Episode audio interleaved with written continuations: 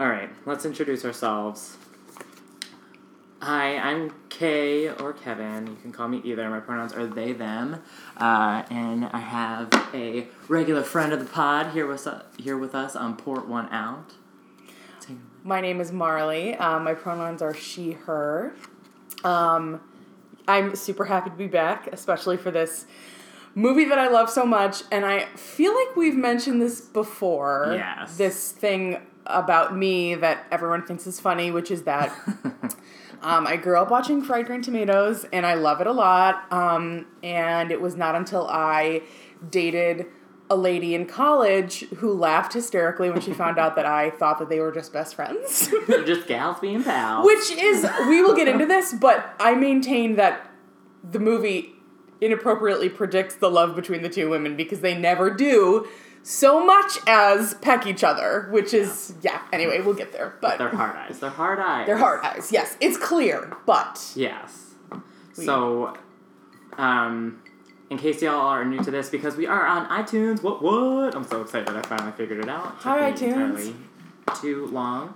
Um, this is a Pour One Out podcast, a podcast where we talk about um, characters that are um, women love women, queer women characters, um, lesbian, bisexual, pansexual, et cetera, that get uh, that die in their stories for one reason or another.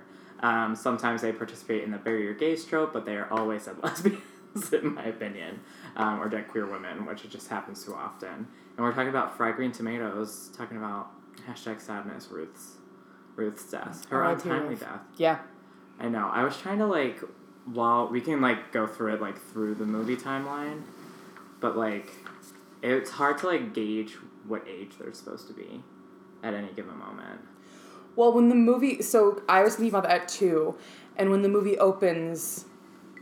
I, that's when I was most jarred because I don't, I didn't have a good uh, recall of that part. Mm-hmm. So I guess I was like, wow, I think I'm looking at Idgie around ten. Yeah. And I guess that would make uh, Ruth probably like a teenager, like maybe not older than fifteen. Yeah. So I guess that makes sense for like once they, I don't remember how many years they say it is until the summer that she comes back. But yeah, I always assumed they started at like, maybe Idgie at like nineteen or twenty, and Ruth yeah. mid twenties. Yeah, I know. I think that they're actually probably only like a few years apart because I th- imagine that Buddy is only like fifteen. Yeah, and then so like I was like so Ruth's fourteen and then like Idgie's like ten, so they're like four years apart. Yeah, because then she got married like Ruth got married like quote unquote like old. Yeah, for the time mm-hmm. at like twenty one or something. I think she was avoiding it because she's gay. And because Frank's the worst. Oh my god. I think I'm going to like count like the amount of times that I just say like, fuck Frank. Fuck there Frank. Was like... all of them were the worst. All the men were the worst. Except for Big George and Buddy. Oh just like everyone sucked. They all sucked. Grady was fine. He was like a five out of ten, I would say. As a human. He like, yeah, he took a while. Because they like... Ah, okay. Should yeah. we go through the let's movie in order? Sure. I took so many notes. You took way more notes than I did, so please, like, let's go through your notes. I really just took notes on, like, the beginning psychological implications of Idgie, and then really I got, like, too sucked in to keep on going, so, yeah. I love, so, like, the whole movie, like, opens on that image of them. We know that this movie is about a death, and they kind of, like... couch it, and they do this in the book too.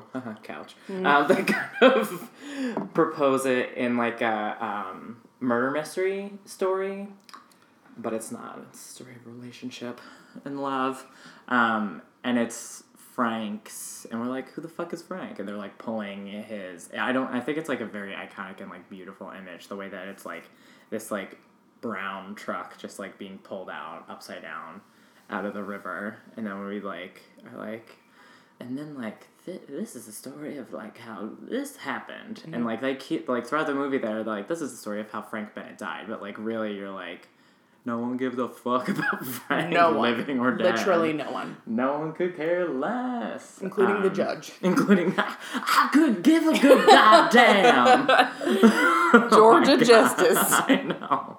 Oh my god, I love it. Um, and then, so my first note is, because then we see, we're introduced, I think, to the couches right after that, Ed and Evelyn. Evelyn. Mm-hmm. Evelyn played by Kathy Bates, Ed by I don't care because Some I didn't guy. care about Ed. Yeah. Um, and like my first note, because I like I always think it's hysterical when they introduce like Ninny Threadgoode. It's just like, did you know they took my gallbladder out? Yeah, so, just yelling like, across the empty. I know. Yeah. I was like, what a, I gotta, once I eventually get my gallbladder out, that's how I'm starting every friendship and conversation. Did mm-hmm. you know they took that out? Mm-hmm. Like, they stole it from her, which I think is so funny. Where she's like, I needed that. I wanted to keep it. I needed that.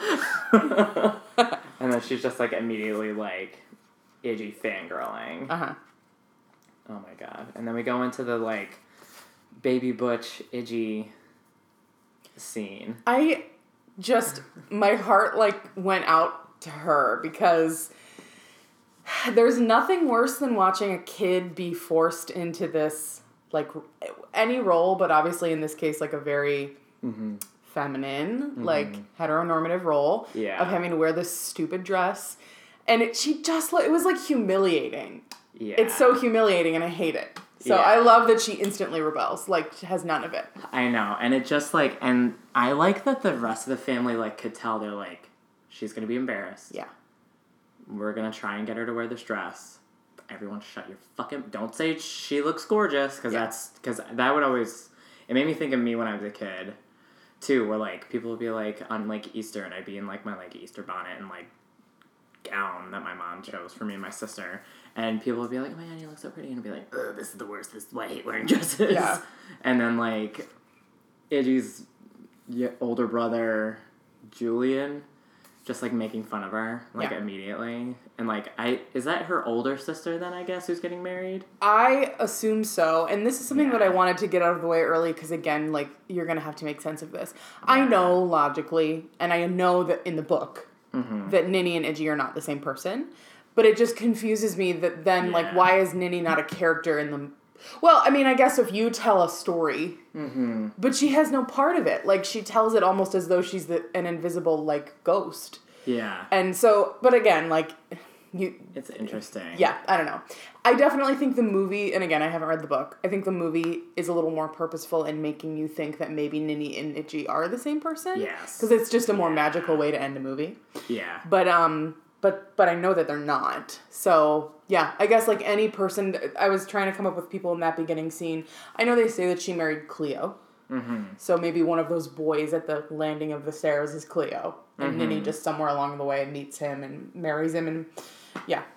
Yeah, I think that they had, because they like point out Cleo. And I think Cleo's older than Buddy. Mm-hmm. And I think that they point out Ninny, who is the like at the... Um, I was about to say at the recital. What is it called after people get married? Uh, reception. Reception. Mm-hmm. At the reception.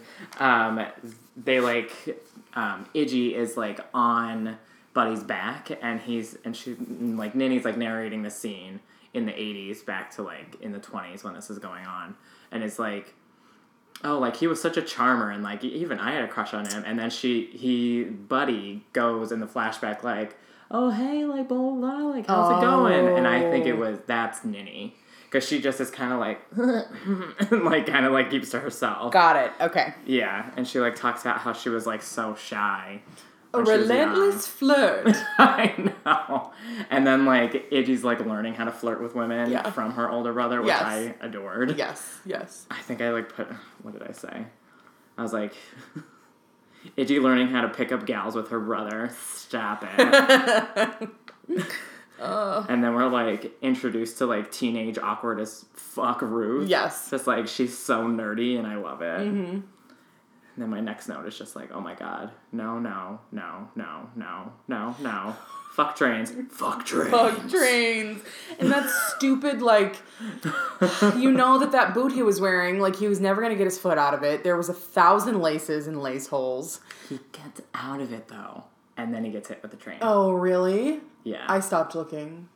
It's driven me nuts for fifteen years. Because mm. my mom got this for me when I was, like, twelve. She was yeah. like, you would love it. And so I was like obsessed with it and I was like, oh my god, Idgie's just like me, like I don't like to wear dresses, blah blah blah. And then like as I like got older and gayer, I was like, oh, this is why I love this movie so much. Yeah, they're totally in love. Mm-hmm. But yeah, it was always so frustrating. I was like, oh my god, he gets out of his shoe, and then he gets, like, he's, it's, like, right before. It's not even, like, he's, like, still stuck. You're like, oh, he was stuck. He, like, gets out and then doesn't move in the right direction fast enough. Jesus. I know. R I P Buddy. Chasing this stupid hat down the goddamn... Let it go, Buddy. He's so charming. She doesn't need her hat. Ugh, hashtag sadness. Been afraid of trains actively literally ever since. Yeah. Yes. Yeah. There aren't a lot of... um. It's funny because in Chicago, like, you've got the C T A, obviously. But yeah. th- where, I, where I grew up and, like... Tell me if this is what your town was like. There were just yeah. railroad tracks everywhere. Yeah. Like, it's just a part of New York that, you know, the trains are going to come back and forth with freight, and there's, mm-hmm. and you would, like, get caught behind a train if you were in a um, certain part of one of the town next to mine. Like, yeah, okay, yeah. You're, the traffic light is, like, we're going to be here for fifteen minutes because the train's going to go by. Yeah. Yeah. yeah. And the thing's like, ding, ding, and you're like, oh, fuck. Yeah. You're just like, damn it. And you call wherever you were supposed to be and say, I got behind the train. I'm sorry. I'll be there. I know, waiting yep. for the train. Mm-hmm. Oh, my God. Yeah, and we would, where I went to state school, um, which was, like, uh, twenty minutes south of where I grew up, you could, because it was so expansive at state school, and that's where the, like, um, commuter freights came from south to north, and you would, like, hear, like, every morning, six a.m., that one train that lasted, like, a half an hour to, like, go past us. Mm-hmm. We'll go through every day. I know. It's scary. Yeah. Trains are scary. Terrifying. And, like, everyone would, like, think they were, like, cool to, like, hang out, you know, Mm-mm. like, the tracks. And Mm-mm. I'm like, uh-uh. Not cool. No. And then we had, like, a lot of, like, inactive tracks where I'm from. Because, like, East Coast, it's just, like, tracks that no one uses anymore. Mm-hmm. But they're just around. So, like, but the buses still have to stop, open their door. Close the door yep. and go over the tracks. Because mm-hmm. that's like some weird law where if you open the door, you'll be able to see it. Yep. Oh my God. I know, but like public transit was like not a thing. And like public transit train tracks are like so shiny. Yeah. And like, uh, Buddy Threadgoode. Buddy Threadgoode, R I P I know. Flirting kind of was what ended him, to be honest. Yeah. I know. Ew. Whoa. Bummer. I know, which I think is so interesting that I wonder if for that, I think they said it was like, what, like a couple, like a handful of years. Um, I would say, to me, it seemed like it was like enough years for like Idgie to be like seventeen when yeah. like we like go back to that. And she's, so she's lived, like, out on, like, the outskirts of the town, it seems like. Right. In, like, the woods. And that's all I really wrote down before I just stopped making notes was that, like, yeah. she very clearly, um, the, you know how they say that, like, if there's one traumatic event in your life, often people will stay at that age and they'll stay at that mentality. Yeah. Um, and I think that she did until Ruth came back. And mm-hmm. then she started... growing and aging and healing. Yeah. And it wasn't until Ruth came back that she did, because she was just this, like, broken little, like, scrappy rebel who just yeah. wouldn't do anything but run around and make trouble and, like, sit on the back of trucks. Yeah. So. And just, like, scream at the pastor. Yeah. During church. Right. Oh, my God. I love that. Um, I know, and I also feel like that, like, part of what, like, that, like, Idgie just, since she was young, had just such a, like, soul attraction to Ruth. And then, like, as she got older, she had, like, such, like, a, like, physical attraction to Ruth and, mm-hmm. like, friendship attraction to Ruth that, like, she couldn't deny the, like, flirty, charming part of her that everyone, I'm sure, if she just, like, when she probably did in the seven years, like, allow that to, like, show, people would be like, oh, my God, you're like your brother. And she'd be like, fuck you, I'm... You know. Yeah. She, like, if she was, like, alive in the nineties, she would have been a goth.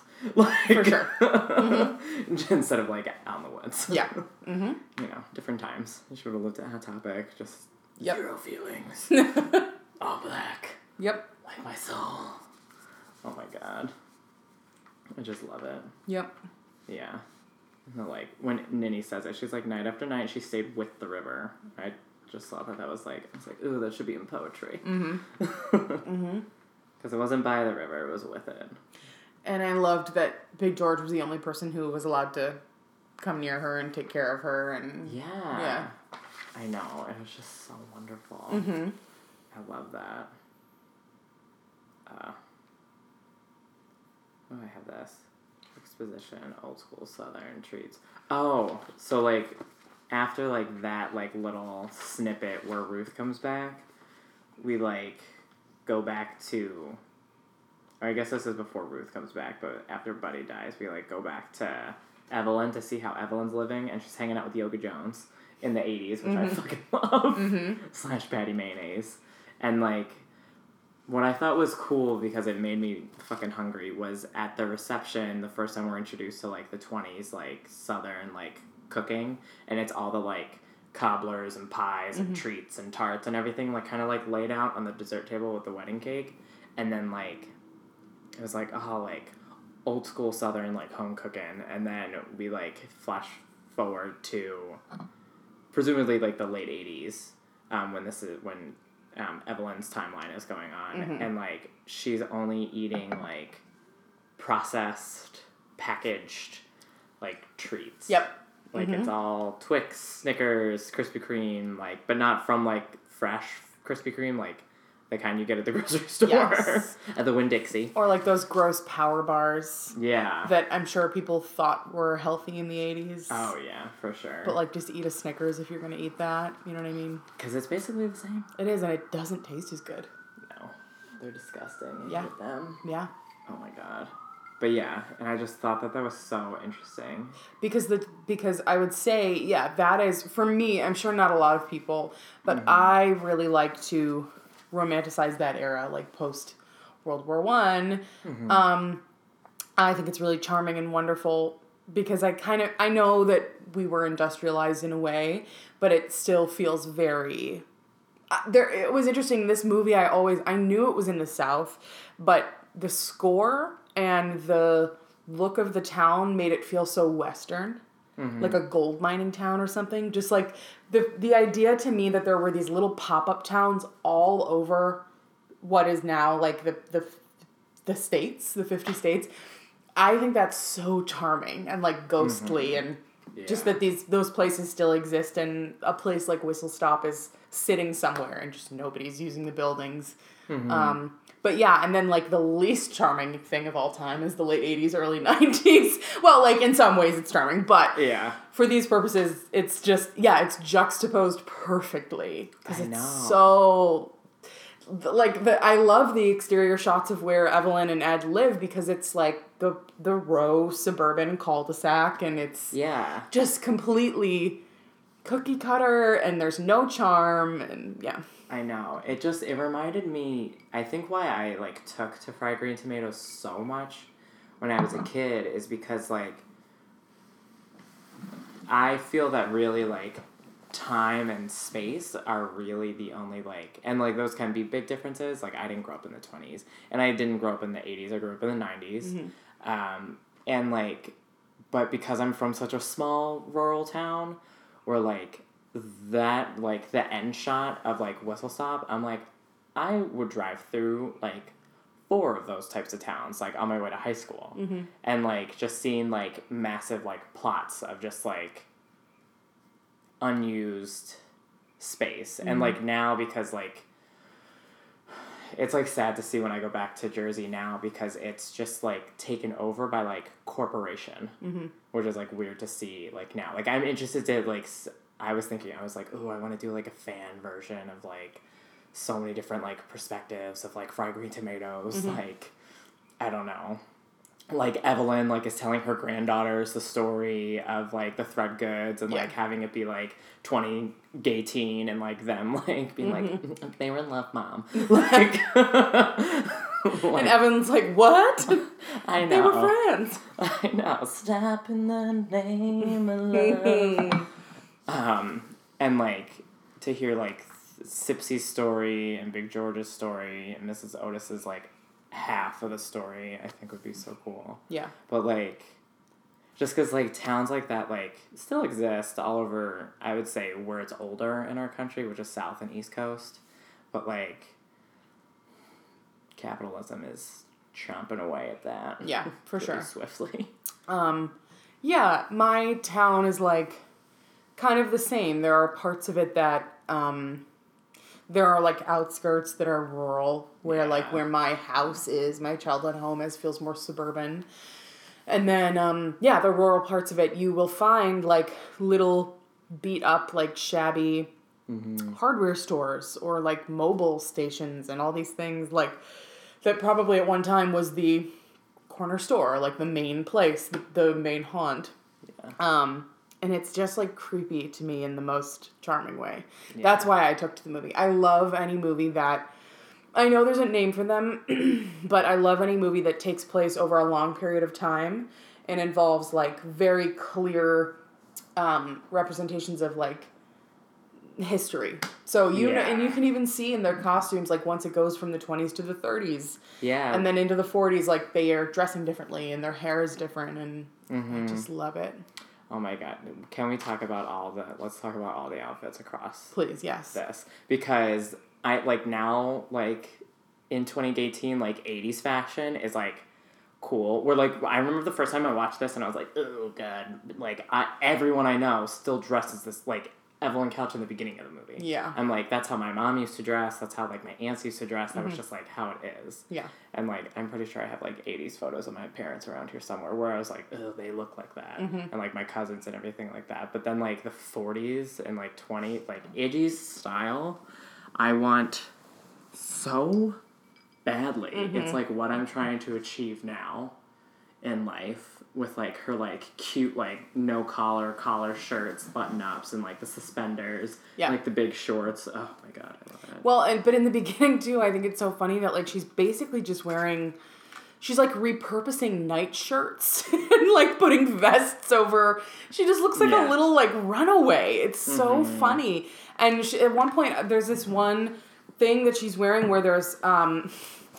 I'm pretty sure she's, like, well, she's definitely wearing men's clothes the entire time, but she's wearing, like, men's pajamas, like, what would be men's underclothes, yeah. and so she's wearing, like, those men's shorts, but then a different thing over it, and you can see the, the first layer falling underneath the shorts, and then it's yeah. belted, and she's got a vest, and just the crazy hair, and some yes. kind of, like, top knot, and then I love when she cuts, I said to you while we were watching oh that gosh, I love when she cuts her hair, hair. Yeah. Um, and she starts wearing those, like, big... I don't know if they're headbands or if they're, like, handkerchiefs that she yeah. tied around as a headband. Yeah. I just love it. Oh, my God. When she shows up, her outfit when she shows up to, like, see Ruth for the first time because... When did I wrote the fucking line down? Like, temptation got the best of her or something like that. And I was like, I bet it did. Mm. Had to go see her summer love from, like, five years before. Gay. And, like, she's, like... dressed like the best she's ever been dressed mm-hmm. in her entire life. Like mm-hmm. she clearly like spent money on those shirts and that yeah. like those shoes and that vest. Ugh, and then when it's so Ruth's birthday yes. and she's wearing a blue button up with, with suspenders and a tie. tie. Yes. And I just love that um too, like I guess as a couple they kind of are, and obviously there's so it's not a binary, but yeah. They're so representative where, like, Idgie is clearly butch, mm-hmm. but Ruth is just who she is, and she dresses who she is, and, like, her style almost doesn't change in a way that I think is beautiful. Yeah. Like, she's, she, they both have been who they are their whole lives. Yeah. And Ruth wants to represent, or present herself in that way. Yeah. She wants to present very prim and proper because she's a she's a Christian woman and she's mm-hmm. a person who has these like morals and blah blah blah, and she also happens to be gay or a lesbian and in mm-hmm. love with a woman. Yeah. And she's just gonna like dress how she wants to dress, and so is Idgie. Yeah. And I love it. I know. I love that. I love that it's like hard femme a little bit, like mm-hmm. but of the thirties. Yeah. Ruth, and I also love it made me think of this when you just said that like her style kind of doesn't change, and I was like, oh yeah, like at the end of her At the end of the movie and at the end of her life, it almost looks like she's been wearing the same dress the whole movie. Yeah. And, like, I think I wrote some about this down, too, is that Ruth doesn't have money. And, like, that's evident. And, like, throughout the movie that, like, even watching it this time, I had, like, a new lens where, like, Idgie's family has money in Whistle Stop. Like, they have a gorgeous big house, like, they had, like, the big wedding. Like, they had, like, dozens of kids that they could care for. They had multiple, like, they had an entire family of, like, mm-hmm. hired hands, mm-hmm. you know, like, that they paid for and did, of the time, treat well. Yeah. And, like, compared to Ruth, where we, like, see her mom once, and she's living in the house with Frank and Ruth. And, like, mm-hmm. I just imagine that, like, if we got to see, like, even the story from Ruth's perspective instead of mainly Idgie's, through Ninny, the sister-in-law, telling the story, that, like, um, we would see that, like, Ruth, like, has to marry Frank. Yeah. Has to, like, find a place for her mom so her, her and her mom can live somewhere because mm-hmm. her dad died. Mm-hmm. And then, like, even, like, their house that they move into, it's, like, not, like, it's a gorgeous, beautiful, big house, but it's not well taken care of. No, it's like, not. Like, the paint's chipping off of it in Georgia, and, like, they have a hired hand, mm-hmm. and, like, f- we don't even know, what does he, Frank do? Was he a salesperson? I have no idea. I don't know if they say. Okay. I they was, probably yeah. say in the narration when we can see um, Idgie has gone to look from afar, and uh, uh, Ruth is being, like, carried into the home by Frank, and then Frank comes out and carries her mom, which is, like, weird. That's um, so weird, because he's the man, the white man whoa. That's coming to, like, take care of these two women that needed, gross. You know, and, like, Ruth even, Ruth didn't want to marry him, and that was before, I imagine, his severe and intense abuse mm-hmm. comes up. Oh, also, I'm gonna, we'll say this now, because now that we're moving away from fashion, I'm probably gonna get into some of the, like, meat of, of this film. Um... Content warnings, uh, we will be talking about uh, racism, sexism, uh, physical abuse, um, psychological abuse, and anything like that. And if you at all need, like, a break from this, no offense taken here. Please, self-care, skip ahead to what you want to hear, or, um, you know, take all the time you need. Mm-hmm. We understand. All right, cool. Um, you made me think of something, and I... I can't remember what it was. Um, oh, because I, you know, this is what I was thinking about. Um, I, it seemed to me that Ruth's mother was, like, the most important person to her, maybe aside from yeah. Idgie later in her life. And, um, like, that speech about her praying that her mother wouldn't die, even though she was suffering so much, yeah. was heartbreaking, and it must be reflective of of what her life was like at that time, and obviously how terribly um, yeah. she was being abused, and what her, so, like, that guilt she was feeling of, like, please don't leave me here. Yeah. Um, because, yeah, I don't, the, I'm trying to think of everything I know about Ruth's dad. Um, doesn't Idgie say at one point that Ruth's dad was a reverend? Mm-hmm. Okay. Did I, I thought I heard that, and I didn't know if I got that right. Or yeah. if she was, like, making fun of her for being close to the reverend in Whistle Stop or something like that. No, yeah, her dad was a reverend, and then he passed. Like, right, okay. Pretty early on, it sounds like.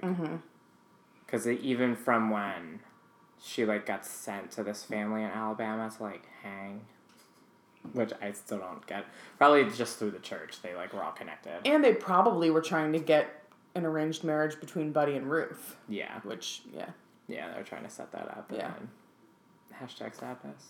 The story of Ruth. But, the Book of Ruth. But, the Book of Ruth. But, I mean, how sad would it have been if Buddy didn't die and Ruth had been trapped in a marriage to a man yeah. that she didn't love?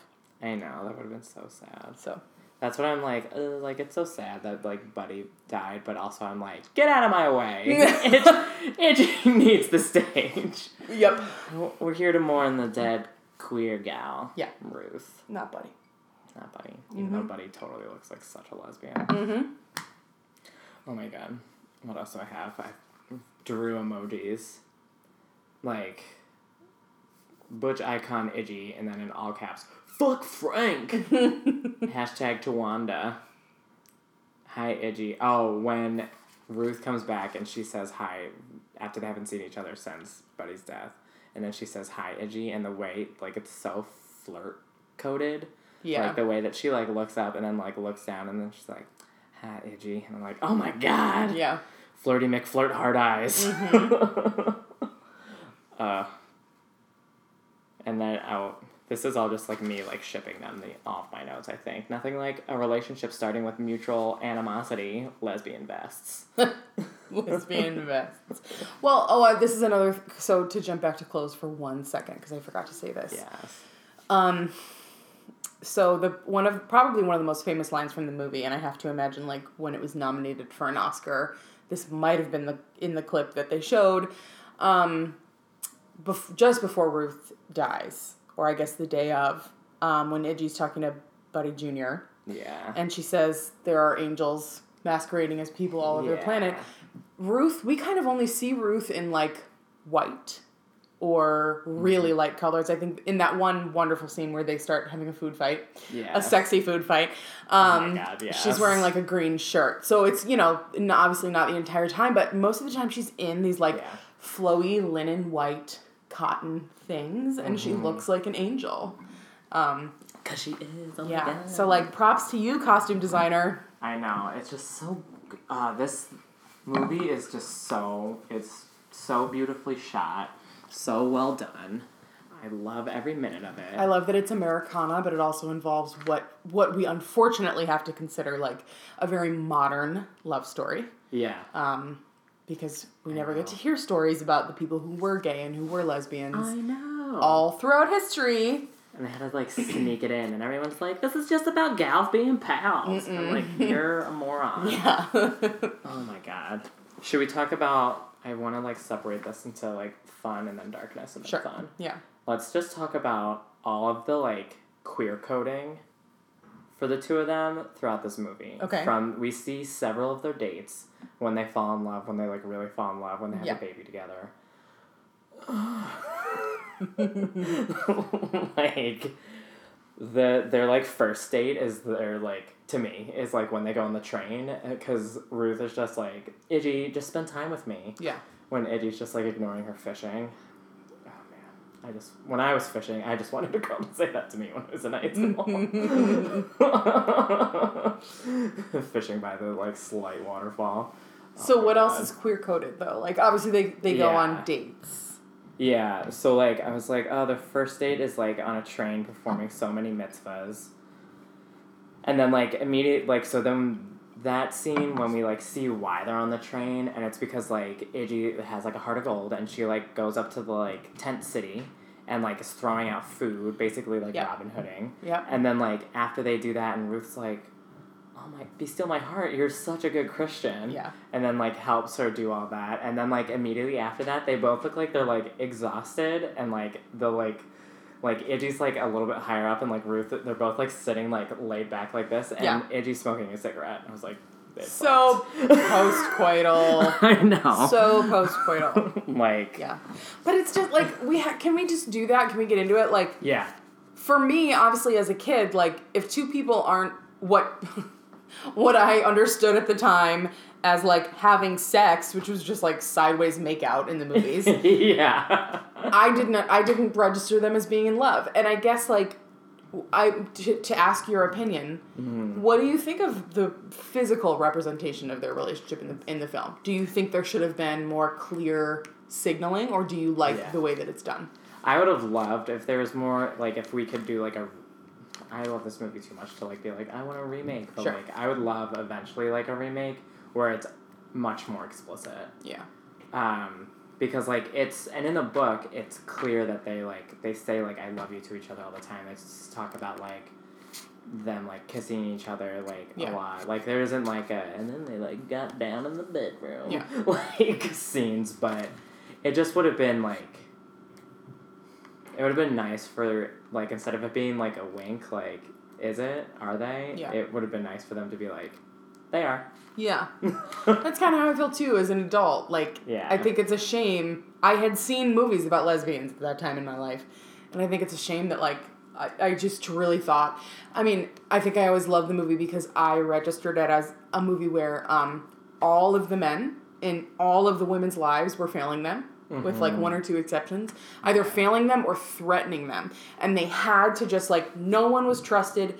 It was just, like, female relationships, and that was how they were going to solve the problems and survive mm-hmm. their lives. Yes. And that's how I remember registering it that way, and certainly, like, I knew that they loved each other and they were life partners, but I never, like, never once did I say to myself, like, they're, they are in love. They are yeah. couples. I mean, I watched it before I realized I was gay. So I was, like, twelve the first time I watched it. And, like... I it reminded me so much. There, I always call this the like kid version of Fried Green Tomatoes. It's called Secret of Bear Mountain, and it stars. Never heard of it. It's it's on YouTube. You should watch it. Everyone. Should I'm gonna watch do some this. light googling right now while you talk, but I'm listening. It has um, Christina Ricci. Okay. It's Say set no more. in nineteen ninety-four. Okay. In like beautiful like northwest like rural like expansive country town. Nice. And she, like, becomes gal pals with, um, I can't remember the actress's name, but she's on Veep. Oh! Yes. Anna Chlumsky. Yes. In, like, Who's My in Girl. My Girl. Yes. What? So it's her, and she has, like, short hair, and she's, like, from the wrong side of town, and, like, her mom doesn't ever know where she is, and, like, blah, blah, blah. And, like, she fights the boys, and, like, they, like, become, like, fast friends. And, like, form, like, such a beautiful... And, like, I grew up watching that movie, like, when I was, like, a little kid. When it came out. I think it came out in, like, nineteen ninety-four before Casper. Yeah. And, like... Because that's poignant. one thousand percent. Like, yeah. And then, like, I, like, watched that and I just was like... I want. I just want a friendship just like Jody and Kat, or whatever her name is. Yeah. Whatever Christina Ricci's character's name is in that movie. And, like, it's similar like this. Like, there's, like... They, like, live, like, they, like, go in the woods, and they, like, go on an adventure, and blah, blah, blah.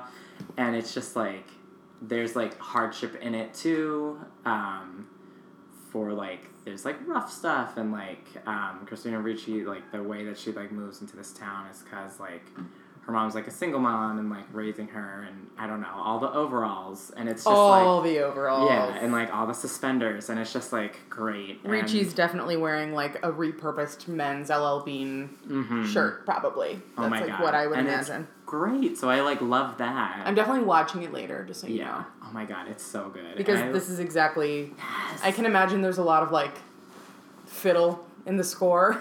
Yes. Just like with Tell fucking Fried Green Tomatoes. Yeah. I love a soundtrack. Love a soundtrack moment. And it's like the premise of the movie is that they like go looking for gold in like Bear Mountain. Um, what made you think of this though? When we were talking about the signaling in the movie of... So this, because they're like tight friends, when you watch this, you're going to be like, oh my God, they're in love. Mm-hmm. But like I grew up watching that and... Then I also watched, like, Now and Then, another Christina Ricci delight, where she's, like, coded as a lesbian again, but they, like, don't talk about it. But, like, when I was, like, young, I just was, like, I really like them, and I don't know why. And then, like, I watched, like, Fried Green Tomatoes, and I was, like, I just want to be, like, Idgie. Never get married, just live with my best friend, and she can have a kid, and, like, mm-hmm. I'll help her raise it. And, like, I think it's, like, such a, like, I just, and then, like, when you, like, realize you're, like, oh, I'm homosexual. It's a whole life that I yeah. can have, yeah. yeah. Yeah, and then, like, then rewatch, I remember very distinctly the first time I, like, watched it after I, like, realized I, when I came out as bisexual when I was thirteen, um, thirteen, fourteen, I came out as bi, and then I was like, oh, okay, this is what this means. Like, there was a reason why, like, in the, like, what was it, like, the...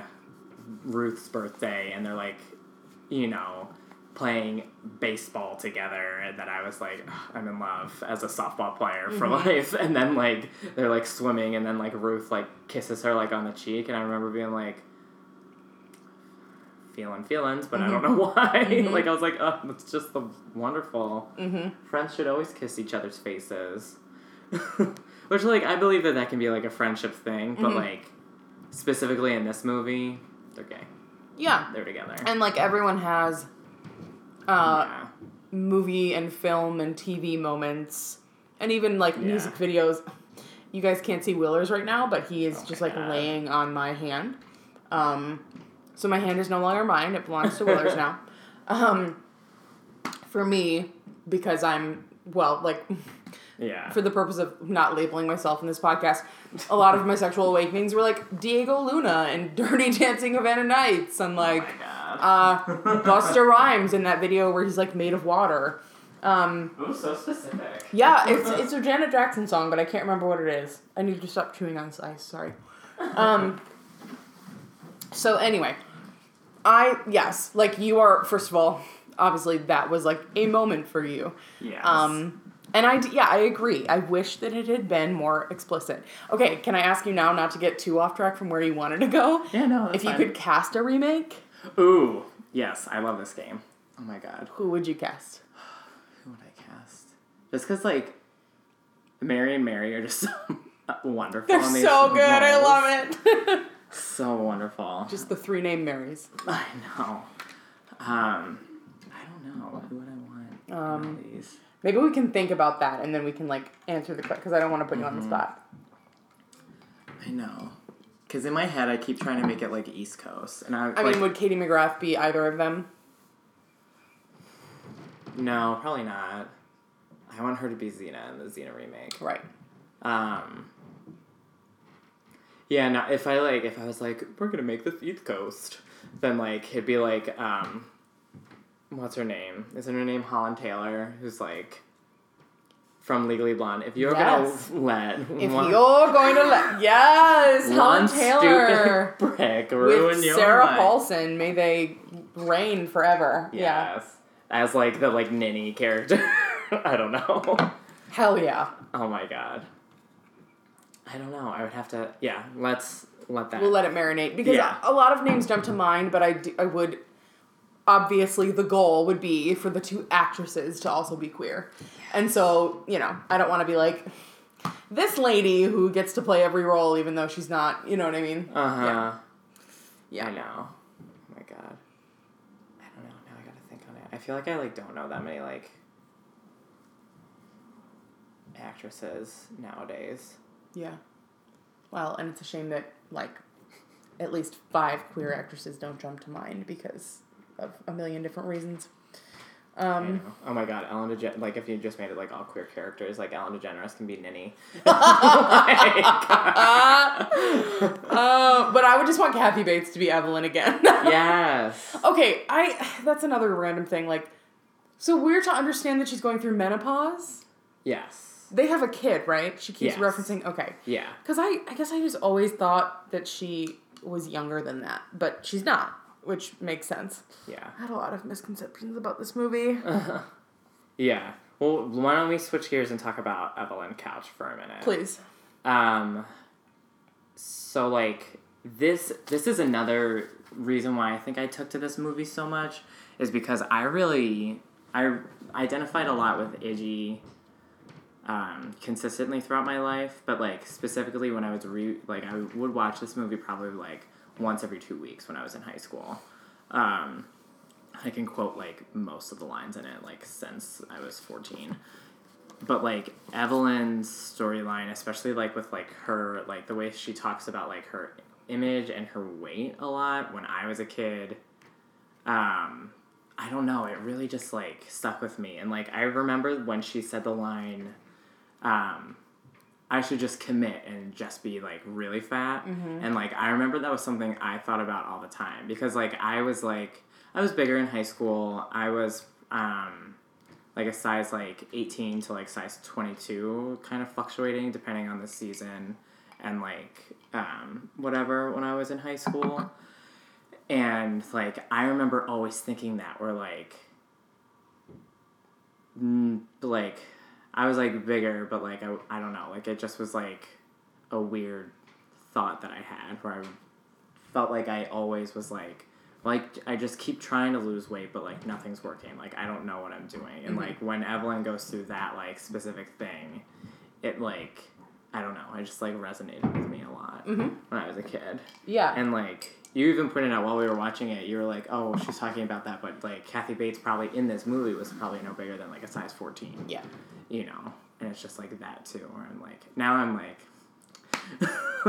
and it's how they dress yeah. her, and, like, obviously it was of the time, and I'm I'm actually, like... Yeah. Thrilled that it was Kathy Bates. mm-hmm. because she's always been, I've always said that, like, if somebody had to play my mom or an actress who's always reminded me of my mom, it would be Kathy Bates. Mm. Um, and so that was a huge connection for me. Yeah. Because I grew up with my mom kind of talking about herself in a self-deprecating way, and it was like an attempt at humor about her weight. Yeah, same. And she would have, like, words and codes and stuff for, like, different body parts, and she would, like, make fun of herself a little bit. And obviously that was learned learned behavior for me. Yeah. But I always felt like this role was somebody, like, clarifying that emotional standpoint in my mother. So I got to watch this movie and say to myself, like, that's probably how my mom actually feels. Mm-hmm. And so much of Evelyn's storyline is, like, I do wish that, um, I don't know, it's not, like, problematic, but I do wish that for her, like, obviously the idea of feeling powerful and loving yourself as you are and not having to lose weight to do that mm-hmm. is a little more popular in two thousand eighteen. Yeah. But for the time, I think it was certainly, there was nothing wrong with it. Um, but so much of her role has to do with feeling, like, sad and powerless and, like, nothing. Mm-hmm. Yeah. And I just remember loving that. I remember loving her, loving seeing her use anger as a way to, like, stop feeling that way mm-hmm.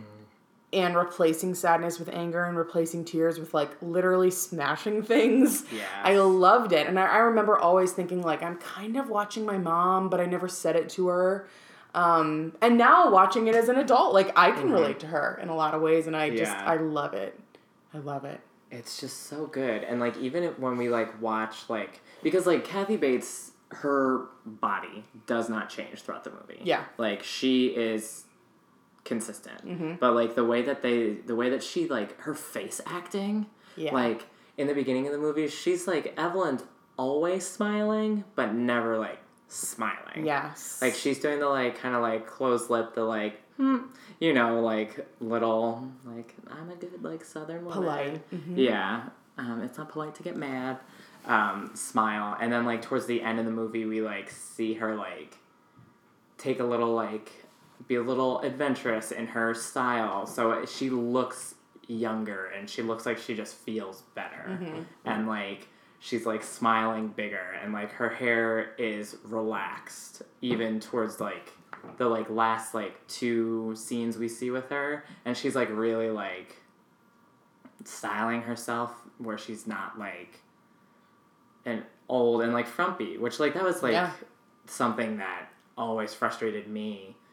Um, like, growing up where I grew up and then, like, when I was bigger is that, like, it felt like I didn't have access to look good in certain styles. Yeah. So then I thought that I wasn't allowed to wear certain styles because they didn't, you know, because people are fucking idiots. Yeah. And, like, that, like, even showing this character that, like, she, like, found style that was, like, gorge and wonderful. Her, like, mm-hmm. blue, like... I love that outfit. Like, dress, yeah. like, pant, like, onesie thing that mm-hmm. she... is it, I don't know if it's pants or if it was, like, a dress. Right. I love it. I love it, too. At the end of the movie. And it looked so good on her. Yeah. When they're in Whistle Stop, it mm-hmm. was so great. And her, like, pink, like, her, like, pale pink blazer that she, like, wears. Yes.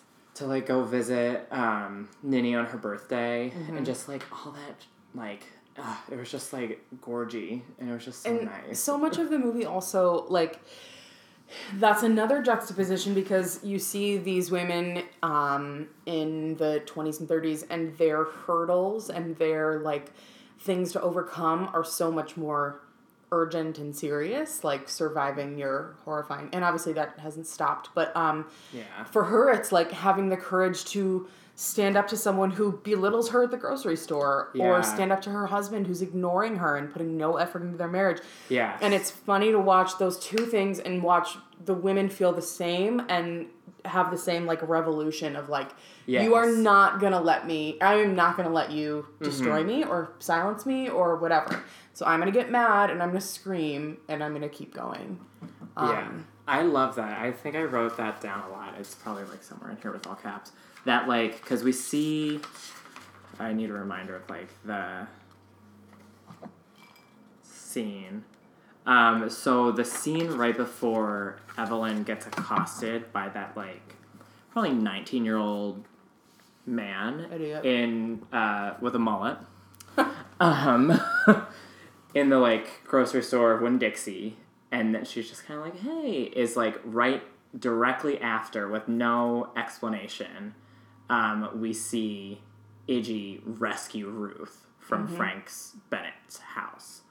Um, and like how that like the rescue scene starts is it's been like the summer of romance, the summer of love, um, happens between Idgie and Ruth, and then like immediately after that, Ruth gets married.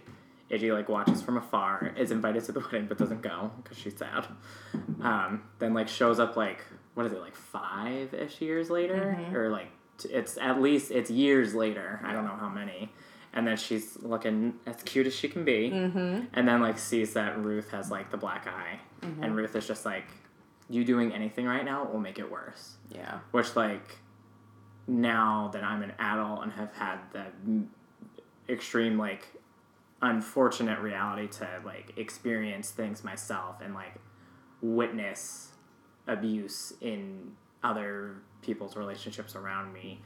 It's just, like, so sad where it's, like, when you're in it, like, if you, like, try to do anything that doesn't one hundred percent, like, break that, it can make things so much worse, mm-hmm. like, in an abusive relationship.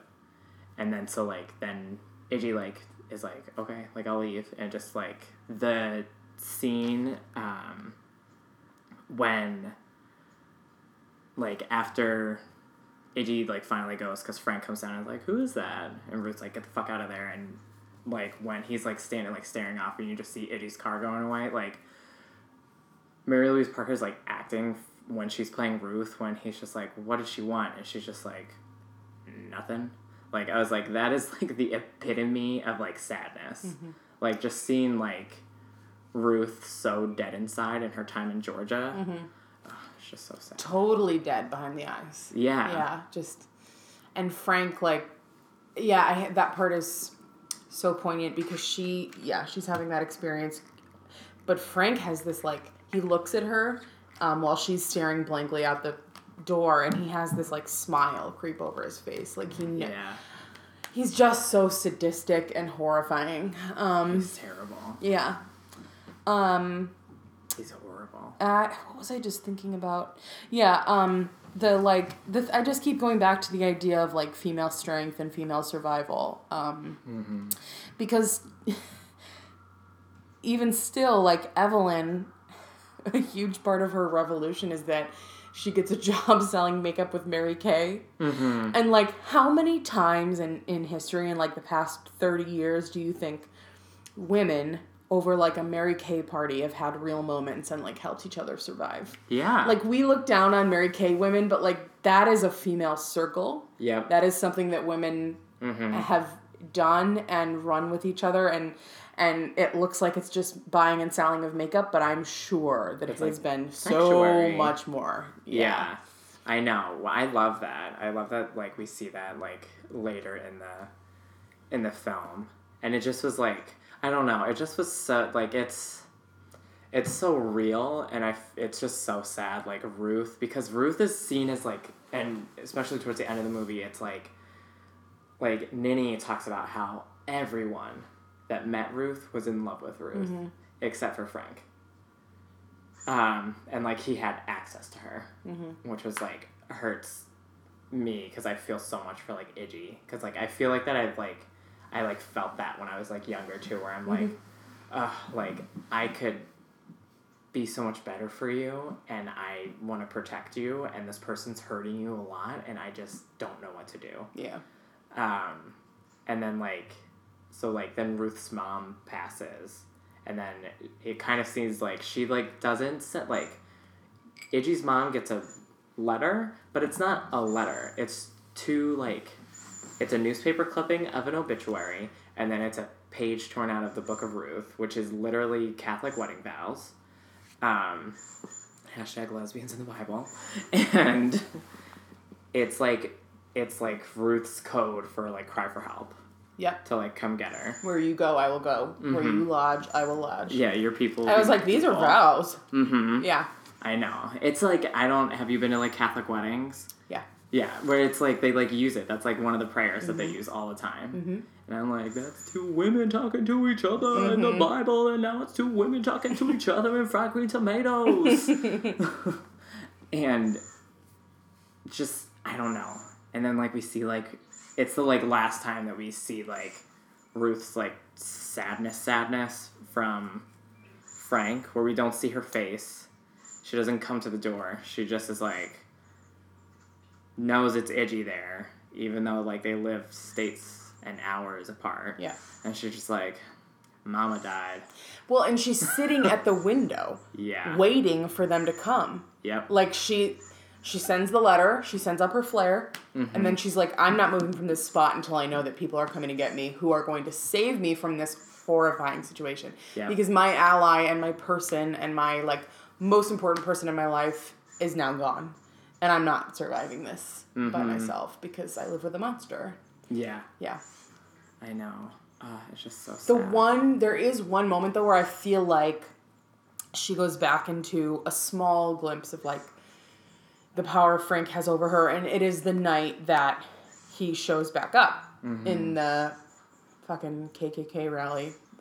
Um, and he My comes God. into the house and he threatens her and, and Sipsy.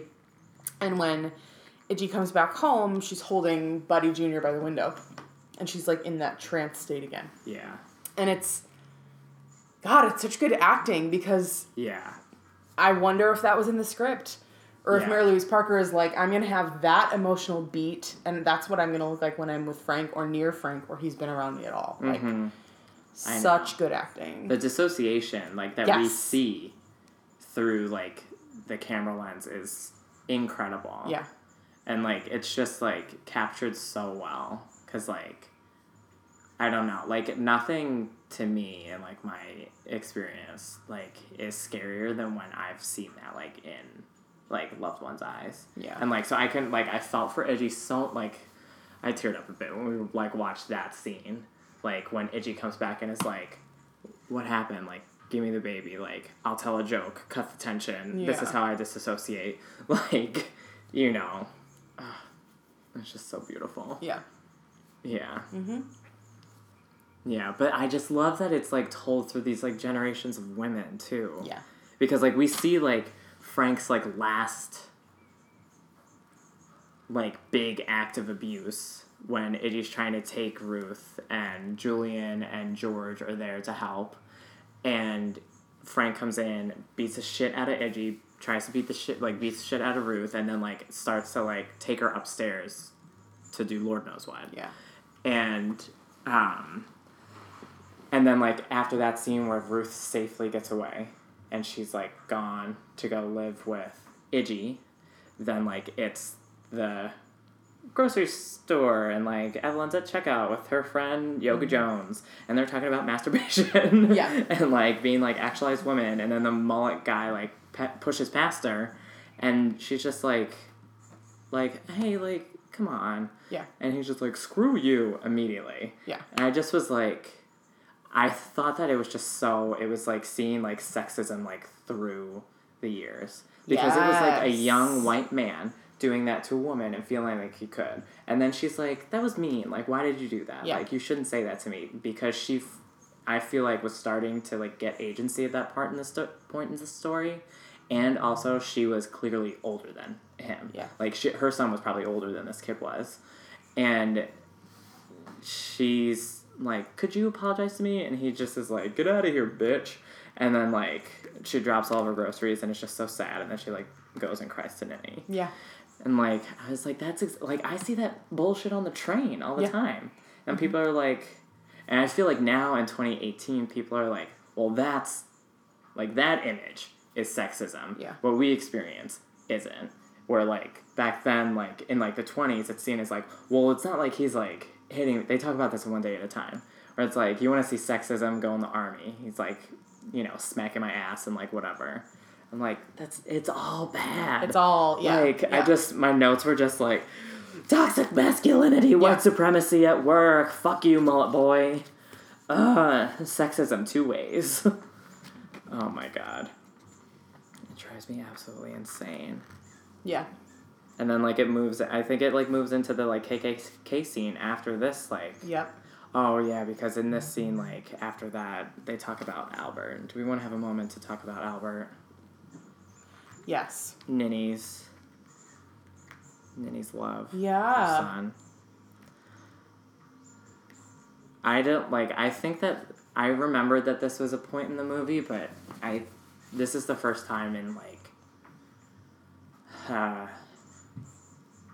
In this watching of it, I it, like, got to me mm-hmm. this time. And I think it's just because, like, I don't know. Like, I feel like now, and we, you know, work in a city, and, like, we obviously have, like, very specific, like, ties to, um, like, diverse learners. Mm-hmm. And, like, you know, and hearing, like, Albert's story where... Like, Ninny's like, they didn't even want me to see him. They wanted me to just put him in a, put him in a home. Yeah. And everything like that. And it just makes me sad because it makes me think of when this movie was, like, written, when the, when Evelyn and Ninny are having this conversation is, like, the late eighties. And, like, that was still going on in the late eighties. And, like, and then in the nineties. And, like, it was either that or, like, people just didn't know what to do. And, like, um... I have a cousin who lives in a, like, institution. Mm-hmm. Um, it's, like, like, good and great, and he's, like, doing really well, but, like, I don't know, like, it's still, like, it still, like, hurts my heart, because, like, he's, he's older than me, and, like, I'm, like, oh, like, with the kids, like, I work with, I'm, like, yeah. I don't, like, it just hurts that, like, we have all these inclusionary things, but then I'm nervous for when they're adults. Yeah. Because, like, the world is still not adjusting. Nope. And, yeah. To them. We have that conversation all the time because, um, yeah, it's like they're they're they're very close to that age. And they're mm-hmm. going to be eighteen and, like, or nineteen. Um, and we talk about it all the time. Like, sure, we are doing these things and we certainly are not going to stop, but... Um, what's the world going to be like for them? And will other people yeah. understand that? And, yeah. um, yeah, I also, I just think it's interesting that, again, it was like, you know, it was a doctor it was, who at the time was a man. Mm-hmm. Um, and he was just like, no, let me, t- let me just like skip over what you think altogether and what might be your feeling and say, this is too much for you. Like, he should yeah. probably just go to an institution. And she's like, give me the baby I just pushed out of myself, please. Mm-hmm. Shut up. Give me the baby. Mm-hmm. And, like, don't don't ever try to take him away from me again. Yeah. And then yeah. she's like, he's the joy of my life. He's He doesn't... Mm-hmm. He, he he counts. Like, yeah. he's a person who counts to me. Yeah. Yeah. I know. It's just, like... I don't know. I just feel like that is just so misunderstood. And just... I don't know. It's just, like, a bummer. Yeah. Because, like, I have, like... I have a... um. My one cousin who, like, lives in, like, a, like, group living situation, mm-hmm. and he, um, can't speak, so, like, it was very difficult, like, when I was, like, a kid, I didn't, like, no one understood what was going on, mm-hmm. um, and, um, especially, like, the access in the town where I'm from, and in the town where he's from, um, was extremely limited, um, but, like, and then, like, I ha- also have a, another cousin who's, like, kind of like the juxtaposition of him, where my other cousin um, sounds like Albert, but uh, this is my cousin. Um, I'm gonna edit his name out later, um, Brian. But like he, uh, I think he's like forty now. He's old. He's a lot older than me. But like he, like he still lives at home with his mom, and like you know, like it's still like the deal. But like he f- was just given more tools. And he also, he can speak, but he was given more tools um, than my other cousin um, was to, like, kind of figure stuff out. Mm-hmm. And I think that that's just totally, like, it's, like, class um, availability and just, like, education availability mm-hmm. for parents. Like, I mean, we were all in the same family, and we all tried to, like, my, like, aunts and uncles, like, I come from a gigantic family, and they all, like, worked together to, like, raise all the kids. We all were kind of raised together. Yeah. Um, and, like, everyone, like, could tell it, like, you know, these two cousins of mine, like, needed, like, extra care in this way. And, like, you know, me and some of my other cousins need extra care in the, the other way. And, like, you know, our, like, really young cousins, like, need different care in a different way now. Yeah.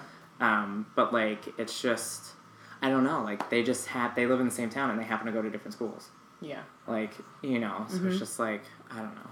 That's, so that tiny circumstance changed, like, the course of yeah. each of their lives, yeah. yeah. And obviously different, different abilities, different levels and things like that, but, mm-hmm. yeah. I know. I like talking about it, too. Yeah. Like, putting a name to anything, like, that, like, autism is a thing. Uh-huh. You know? Because I didn't know that that's what either of my... Co- I didn't know either of my cousins were autistic until, like, I was an adult. Yeah. And I, like, learned about it, like, in a college class, and I was like... yeah. These are my cousins! Yeah. like, I yeah. get it. Oh, my gosh. Mm-hmm. I don't know. Yeah. Mm-hmm. R I P Albert. So many sad deaths. Yeah, it's I, I do think, like, for the purpose of a of a movie, yeah. Um, I think that it's really cool and really well, well done the way that they add it. Mm-hmm. Because it, I also another thing I was marveling at is, like, obviously Ninny narrates the majority of the movie, so she's yeah. talking a lot. Yeah. And sometimes she, like, you don't know how she's gonna Um, say things, like if she's going to have the language or if she's going to have the, like, I guess, terminology to, to talk about things. yeah. But she does, and she does it pretty well, and it's clear that she's someone who, like, had a lot of different circles and a, a, a degree of diversity for what she could in her yeah. life, and um, I, I think it's really nice and really well written, and it's inclusive that they put it in there. It was, like, probably yes. two minutes or less of the film. Yeah. And they put it in there and they did not take it out. Yeah. And it mattered, mm-hmm. you know, because it kind of tells you, like, Ninny had a life, and then you think about Ninny's life, and mm-hmm. yeah. I know. And I think that that's just, like, great, like, the way that they talk about otherness throughout the movie. Mm-hmm. So, like, we see a lot of different versions um, of otherness in a movie, which, like, I'll be honest, I'm not sure if I can, like, think of a movie or book that, like, captures it in such a, like, authentic way. Like, we have um, the, like, difference in experience for George and Sipsy. Like, if we think about, like, how old Sipsy maybe was, I don't know, and but her parents definitely were slaves. Mm-hmm. Sipsy may have been a slave mm-hmm. when she was born. We don't know. Because she's, like, older yeah. when it's, like, you know, nineteen, twenty-something. Yeah. And, like, we see, like, how that changes, and, like, George and his sister? Aunt? That young girl that was, like, throughout it. I thought oh, she was Missus Otis. Right. yeah. But, like, you know, just, like, throughout this, like, s- story. And then we see Smokey Lonesome, mm-hmm. an alcoholic that, like... to, like, hearken to our conversation the other day, yeah. like, where, like, you see, like, that addicts need to be taken care of, where, like, mm-hmm. these are all people that would, like, would have been pushed out. Mm-hmm. I don't know. Yeah. Like, single motherhood. Yeah. Lesbians. Lesbians, most importantly. Uh-huh. Yeah, they had, like, a... Whistle Stop was, like, a, a definitely a haven. Definitely mm-hmm. a sanctuary. Well, and another thing that you were just saying about Sipsy was... Um, Again, like, uh, Ninny puts it nicely at the almost at the very end when she's like, no one would ever have, like, believed or acquitted Sipsy. And, like, even in that situation, Big George had, like, a tiny degree of more power than Sipsy. Yeah. Because as we know, like, for her to be a black woman in Alabama slash Georgia mm-hmm. at the time, like, you could not be more powerless. Yeah. Um, as as she was. And so, um, yeah, I think it's funny that they kind of, they called that out pretty clearly. Yeah. And they put that out there. I never noticed it until we watched it this time. Yeah. Yeah. I know. That's another reason why I was like, it's in twenty eighteen in the United States, watching this movie again. It's been, I told, I think I told you, it's been like a couple years since I've watched Fried Green Tomatoes, because Liz... felt like I tricked her into watching the saddest movie that ever happened. Um, like, it's just so haunting that when I used to watch it all the time, even where I'm from, we had a K K K um, like, I saw, like, K K K regularly growing up. Mm-hmm. And, like, I saw, like, neo-Nazis regularly growing up. And, like, we had rules in my high school that, like, boys specifically were not allowed to shave their heads. If they were going to do a buzz cut, they had to have at least a quarter of an inch of hair on their head. So wow. They wouldn't be, like, so they couldn't, like, they that was, like, them, like... Like, in Chicago, you can't wear hats in school because yeah. it's seen as, like, gang affiliation. Where yeah. I'm from, you can't shave your head because then it's seen as skinhead affiliation. Yeah. Um, and, like, so, like, there was a... Like, the boys weren't allowed to have the number eighty-eight for their jerseys. Mm-hmm. Um, and everything. But, like, it was still seen as, like, such a, like... I come from a racist town and a racist upbringing and... a racist experience, but, like, still, like, for, like, a lot of the people I was around, like, they were, like, K K K, neo-Nazis, like, this, they're insane, they're assholes, fuck that noise. Like, even if, like, it was still, like, people, like, experiencing and being a part of racism in a lesser degree. But, like, yeah. now, in the country, I wonder who would watch this and be, like... It's, like, the same thing, I feel like. Literally the same, yeah.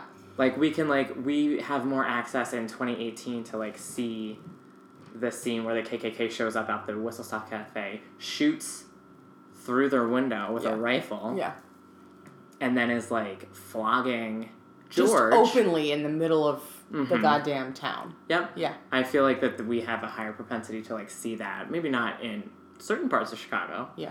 Maybe not even in certain parts of Illinois. I have no idea. Yeah. But, like, that's the something that is happening mm-hmm. in our country now more than it has been. Mm-hmm. yeah. Mm-hmm. White men are the worst. The worst.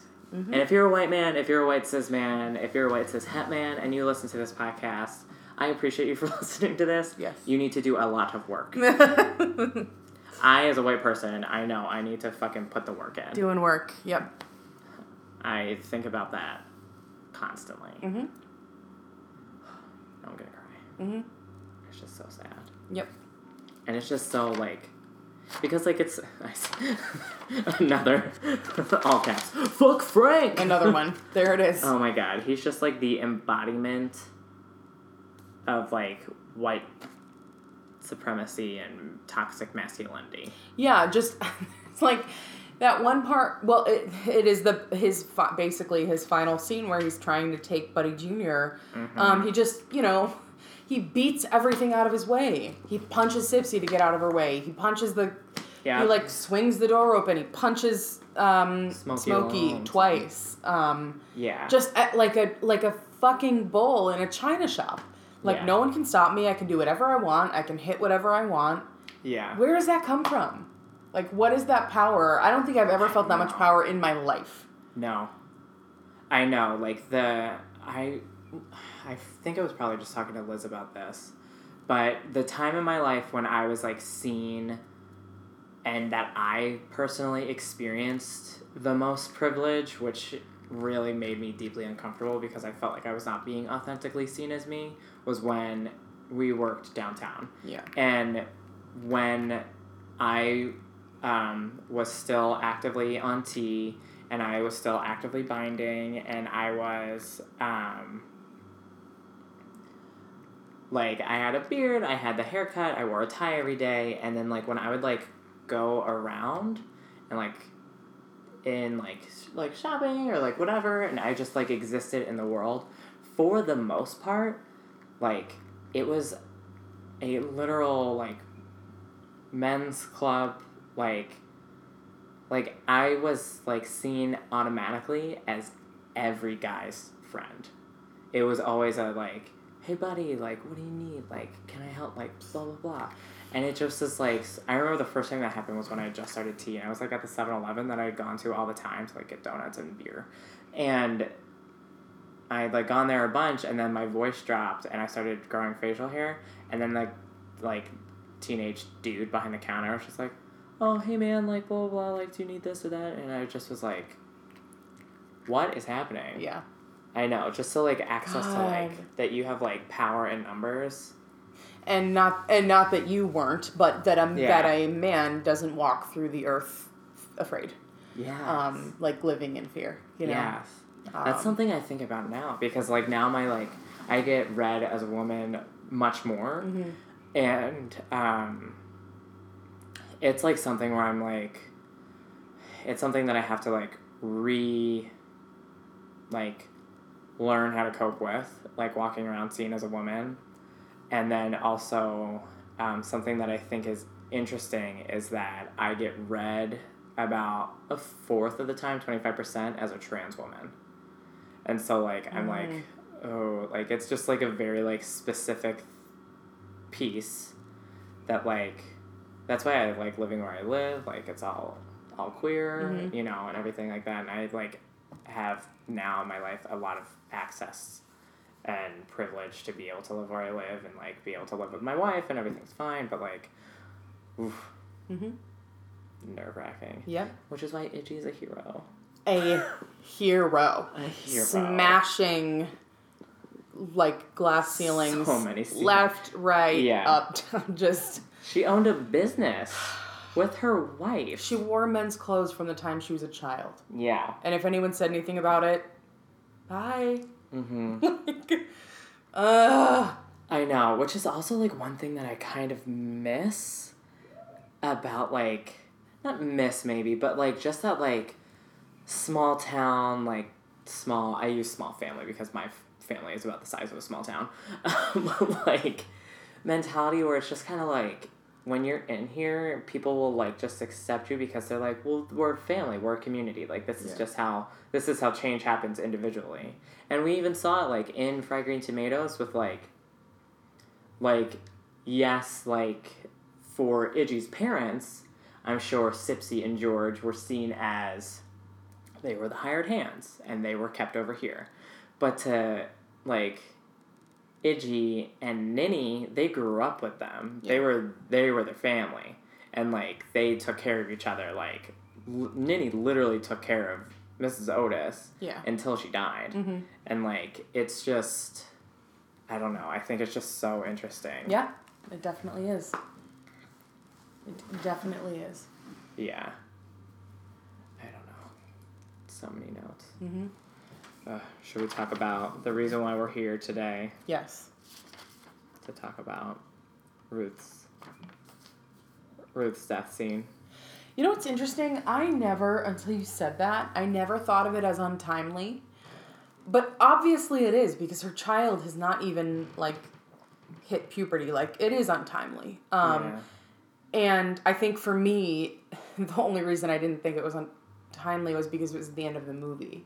So for me, I was like, okay, this is, you know, the movie's done. So it's it makes sense. But her life was not even half over. Yeah. And she was finally, like, Frank was gone. The trial was over. She was finally, like, it was, she could be at peace.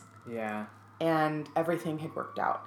And she could just live out her days owning a business mm-hmm. with... the person she loved the most in the world and raising the other person she loved the most in the world. Um, and like, yeah. And then she, you know, she had to die. So what do we understand as what she dies of? Is it the same thing as her mother? No, I think her mom was just like older Old. and like got sick. And when she, they talked about coughing up blood, maybe it was cancer. Yeah. But for Ruth, and I think they talk about this explicitly in the book, um, or maybe I'm just inventing this, but I think she gets, like, ovarian cancer or, like, uterine mm. cancer. So she's taken, like, she's, like, not even forty yet. Yeah. She's taken, like, young. Mm-hmm. You know? Mm-hmm. And it's just, like, so sad. And it just makes me think, like, then Idgie spends forty years without Ruth. Yeah. But never looks at another soul. Yeah. And, like... I don't know. All right, let's talk specifically about Ruth's death scene because okay. I have feelings. That's like that like scene is like the the images in that scene have really been burned in my brain for decades at this point. Mm-hmm. The like when Sipsy stops the like grandfather clock with her hand yes. to freeze it at five forty p.m. Uh...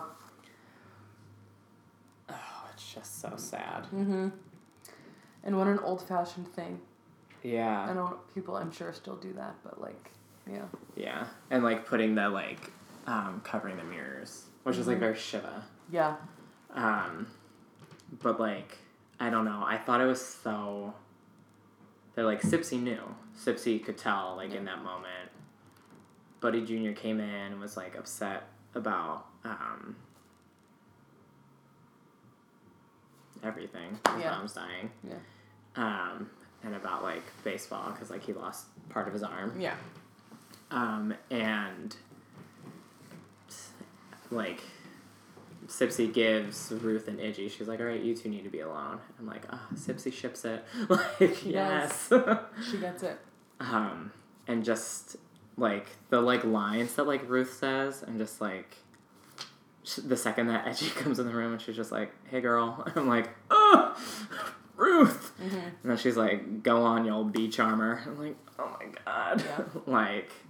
And she makes her tell a story. I know. She's like, come on, I'm not a fool. Like, and she's just like, kind of like, like flirting with her, like how they like flirted, like when they first like met and mm-hmm. everything like that. In the first summer, they like hung out or like, they're like, flirting with each other in the, still the same way, and mm-hmm. it's just so great to like see that. And she's like, I imagine going through like tremendous horrible pain, yeah um but like still is so like happy to be with Idgie. And yeah. it's just like, all right, tell me a story, like I don't want to hear about your sadness right now, like mm-hmm. I can tell you're sad, I'm sad too, but like I want to remember the good shit. Yeah. And then Idgie tells the like sad story, the like, I think this is the third time in the movie we like hear the story about, about the ducks the yeah. ducks and the lake. And I thought it was so great like how they structure the scene where like Ruth is like almost like become part of the bed yeah. and like her white gown, um and Idgie goes like into like another alcove of the room and it's just looking out the window because mm-hmm. she can't look at Ruth while she tells the story. And then like while she's telling the story, you like, if you, like, really fucking watch Ruth, you, like, see her, like, close her eyes slowly. Yeah. And, like, kind of, like, sink in. And I think, I think Idgie knows, too. Yeah. And I think, like, that's part of her... Obviously, she's crying for a lot of reasons, and um, but I think it's part of why she's crying, because she has to walk away. Like, she can't yeah. watch her do that. She can't watch her die. Yeah. And um, she has to look out the window. And I think, like, her voice and... just everything about it is so genuine and so true. And the way that she's overcome and, like... Yeah. Ugh, so good. Idgie. And then I... Lo- I mean, I don't love it, but, like... Yeah, Sipsy coming back in and rocking uh, with her and... Yeah. Letting her take her moments. Yeah. Mm. It's just so good. Yeah. And then we get to, like... Which is, like, kind of rare in... film and television, is we get to like experience camaraderie with our sadness for Ruth's death as an audience, because Evelyn hears it as a story. She knows it's a real person like in this world, but like we get to see what we're experiencing, and that's Evelyn crying. Yeah. And then talking about how much death scares her. Yes. And yes. then Ninny being like, it's all right. I'm like about, I'm not jumping off falling. Yeah. And it's all right. With her crazy. Yeah. I know. Yes. That's actually, that was so comforting. And I didn't even realize that that was happening to me, but you're absolutely right. Yeah. Mm-hmm. I know. Oh man. So good. And then, like, the, like, juxtapositions of the, like, is someone else dying? They do that twice in the movie where they, like, make a joke about, yes. did this person die? Yes. No. Twice. Twice. Ugh. Missus Otis is dead? Does Ninny die in the book? Or, like, um, at any point, like, later? I th- think so, but I don't remember. I want to reread the book again. The book was really good, and it, like, really, like, fleshed out. So you get to see, like, more... of, like, Evelyn doing these things on her own that are supposed to fix her marriage. Cool, Ed. I know. Oh, my God. I wrote that down as, like, a line where it's just, like... Where is it? Those classes I've been taking hasn't been helping us one bit. And because it's just been you by yourself, girl! Yeah. Oh, my God. Also, when... It's towards the end of the movie after we... witness Ruth's passing, and then Evelyn's just like, uh, I want Ninny to move in with us, Ed. But, like, the way that she, like, explains it, it's like, what did I put? The way Evelyn presents Ninny moving in with them is, like, she wants to invite her into their marriage. Yeah. I was like, girl. Yeah. Too much.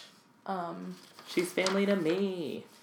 Yeah, and I, and she keep, I love the way that Evelyn just clearly and without apology states several times what Ninny means to her and why, mm-hmm. and why she has to do this. Mm-hmm. She's like, I'm not really, I'll explain it to you because I feel like it. She gave me an essential thing that I needed, and now I need to give it back to her. Mm-hmm. I'm telling you, I'm not asking you. Mm-hmm. I loved it. Wow. And if you won't listen to reason, there's always Tawanda.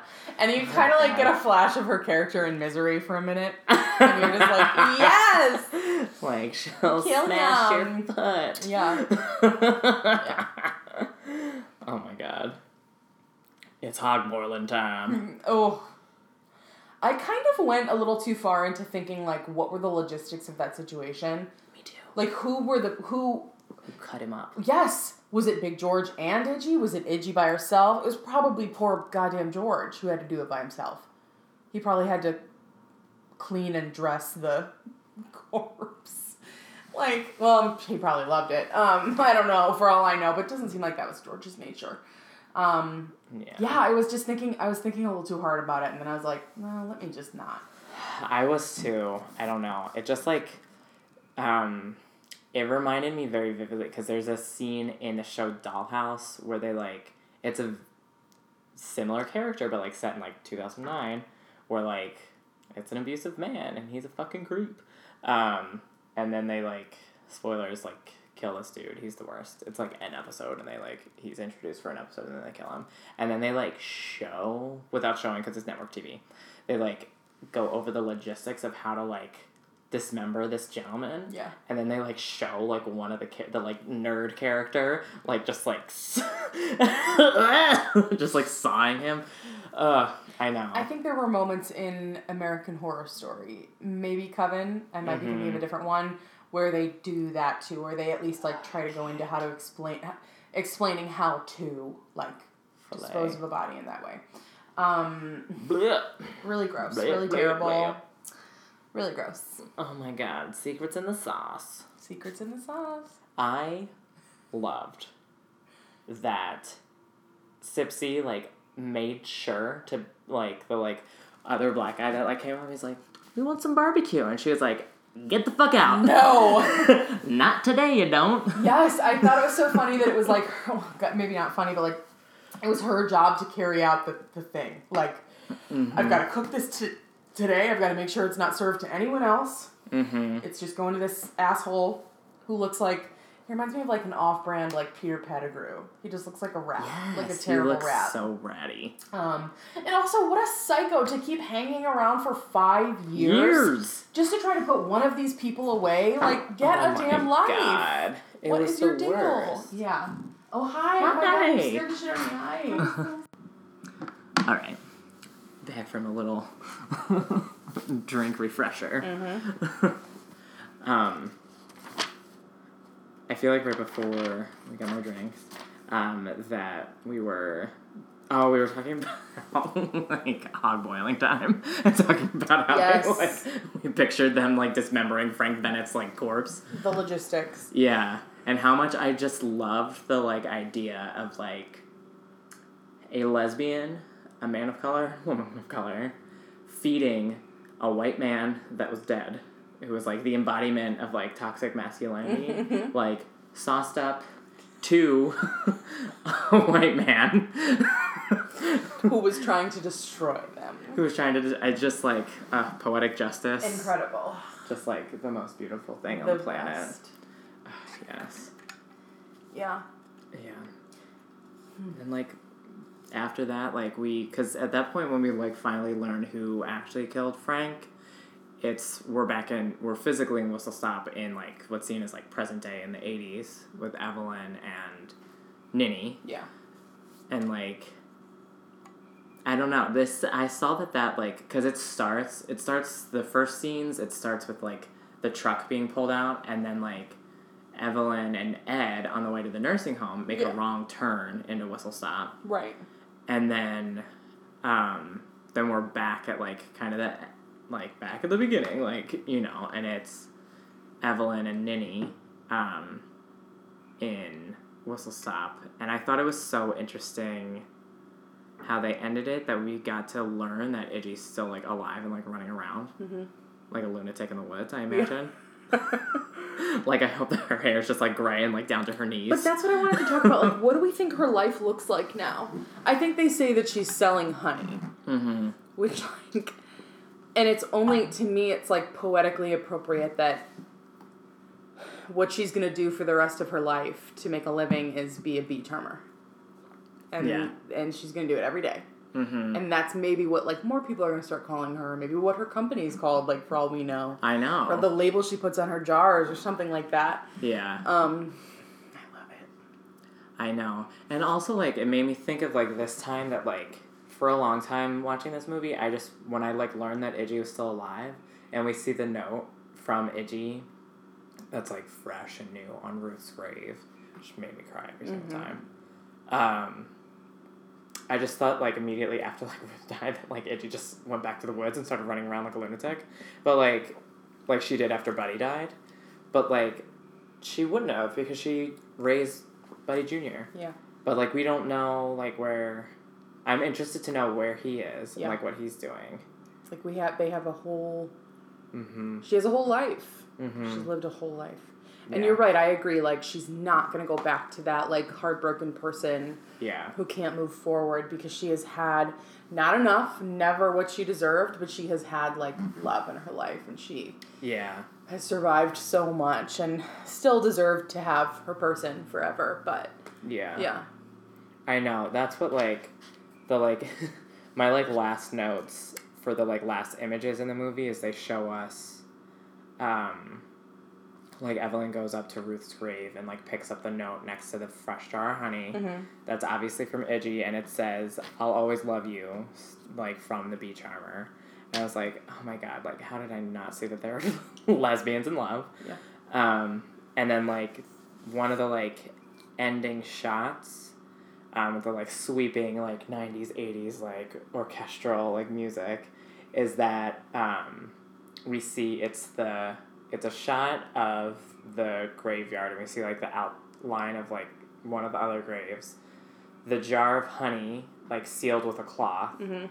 on the gravestone with the note that just says Ruth on it, the, like, card. And it's Ruth, and then, like, all we see written on Ruth's um, gravestone is forever. So, like, I was, like, the last things we, like, see is just Ruth forever. And then I wrote, and I'm crying. Yeah. Like, like that's, like, yeah. the end. And I'm like, it is Ruth forever. Yep. Oh, my God. And I love that we also, like, I think the last frame before the credits roll is the sign that Ruth is painting. Yeah. In the middle of the movie when they're opening the cafe. She's she's yeah. painting the fried green tomatoes at the Whistle Stop Diner. Yeah. Or cafe. Um, yeah, fried green tomatoes. Served hot. Served hot. Whistle Stop Cafe. Ugh. I want to, like, get a group of queers together and, like, open a Whistle Stop Cafe yeah. and just make it this, like, queer barbecue. Like, that would be an amazing... I know, that's, like, my dream.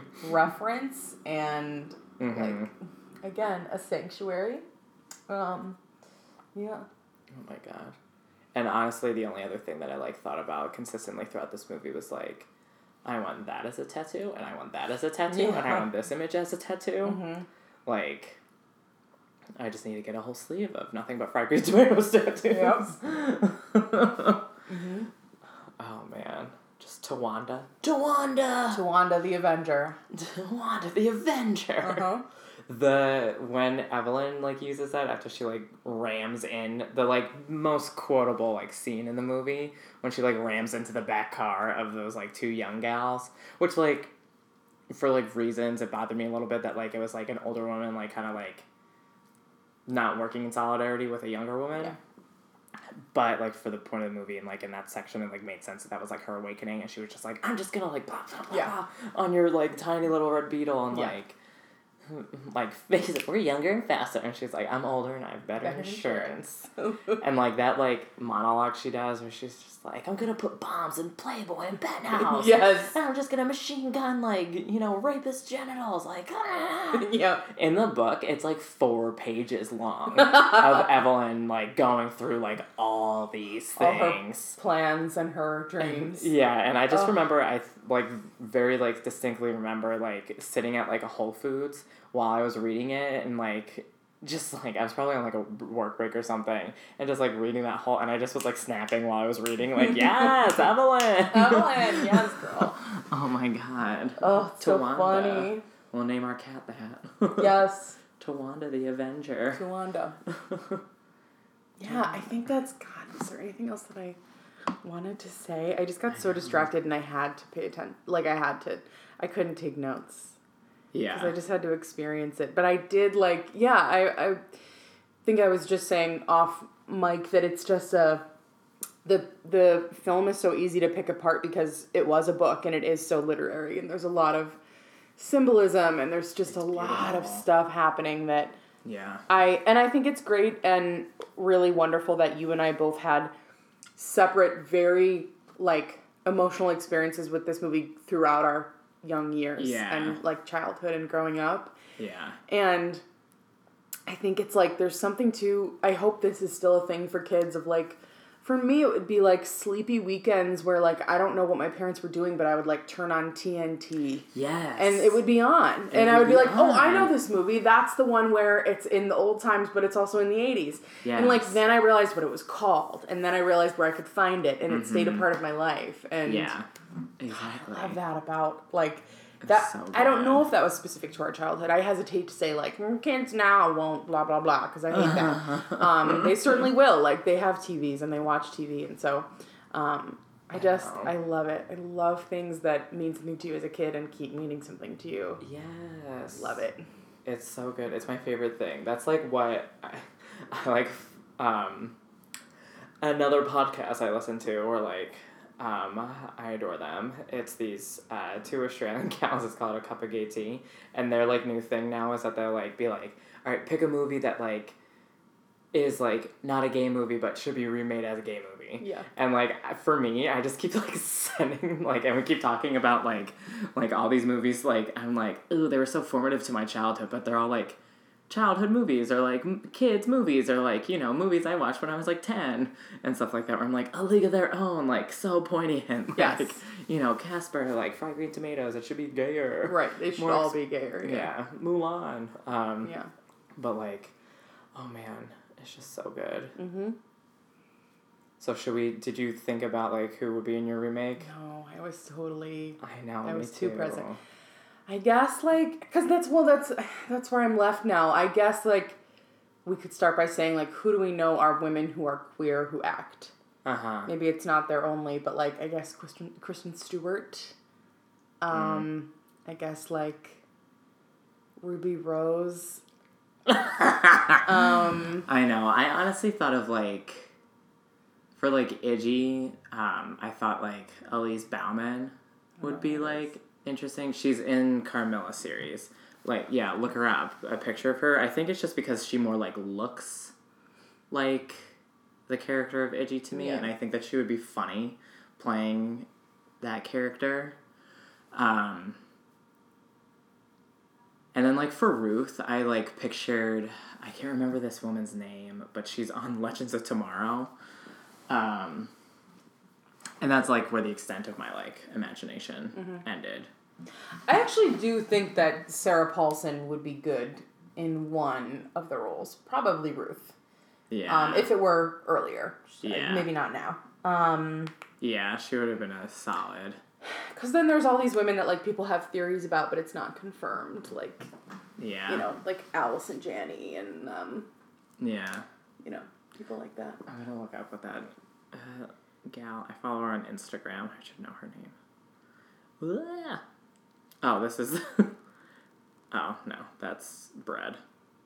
Whatever. Let me look up uh, who that Legends of Tomorrow human being is, because I think that, like, the two of them, and that's, like, the extent of my imagination. Legend of Tomorrow. Amara? I, Amaya is her name. that to me, I'm like, oh, I just love it if she was Ruth. Urgh.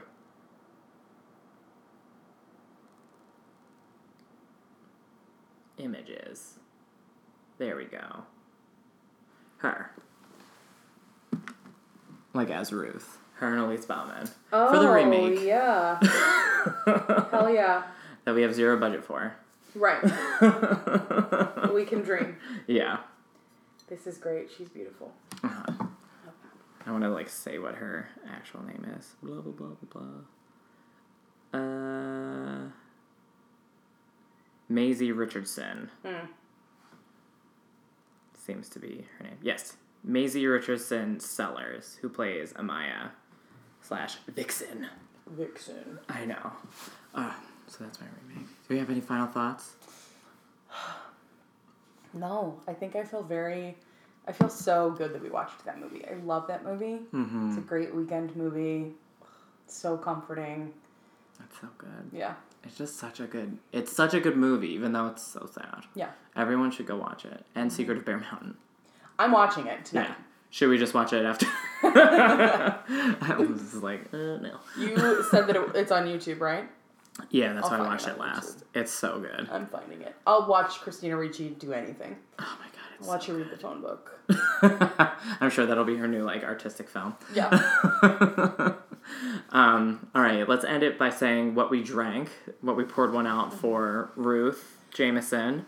Um, we had a bourbon and ginger beer concoction, and then we switched to um, a kombucha beer that's bourbon peach American wild ale by Unity Vibration Brewery, and it's quite delicious. Mm. Good southern day drinking delight. Mm-hmm. And this is raw, gluten-free, and vegan. Wow. Oh my god. Wow. I know. Cool. Okay. Got all the things. All right. Um, do you want to say where we can find you, or you want to just say bye and I'll say where we can find me? I will just say goodbye for today, and thank you, everyone, for listening. Yeah. All right. Um, and you can find Pour One Out on iTunes, brand new. Um, do all the things. Subscribe, rate it, um, leave a review. We'd love to hear from you. Um, you can also uh, find me on Patreon, um, which you can get some exclusive uh, fun treats from this podcast. And starting uh, this week, I will be doing live reactions, um, including me yelling at my T V screen recorded uh, to Supergirl and Black Lightning um, on Patreon. It is uh, Patreon for Pour One Out K Writes.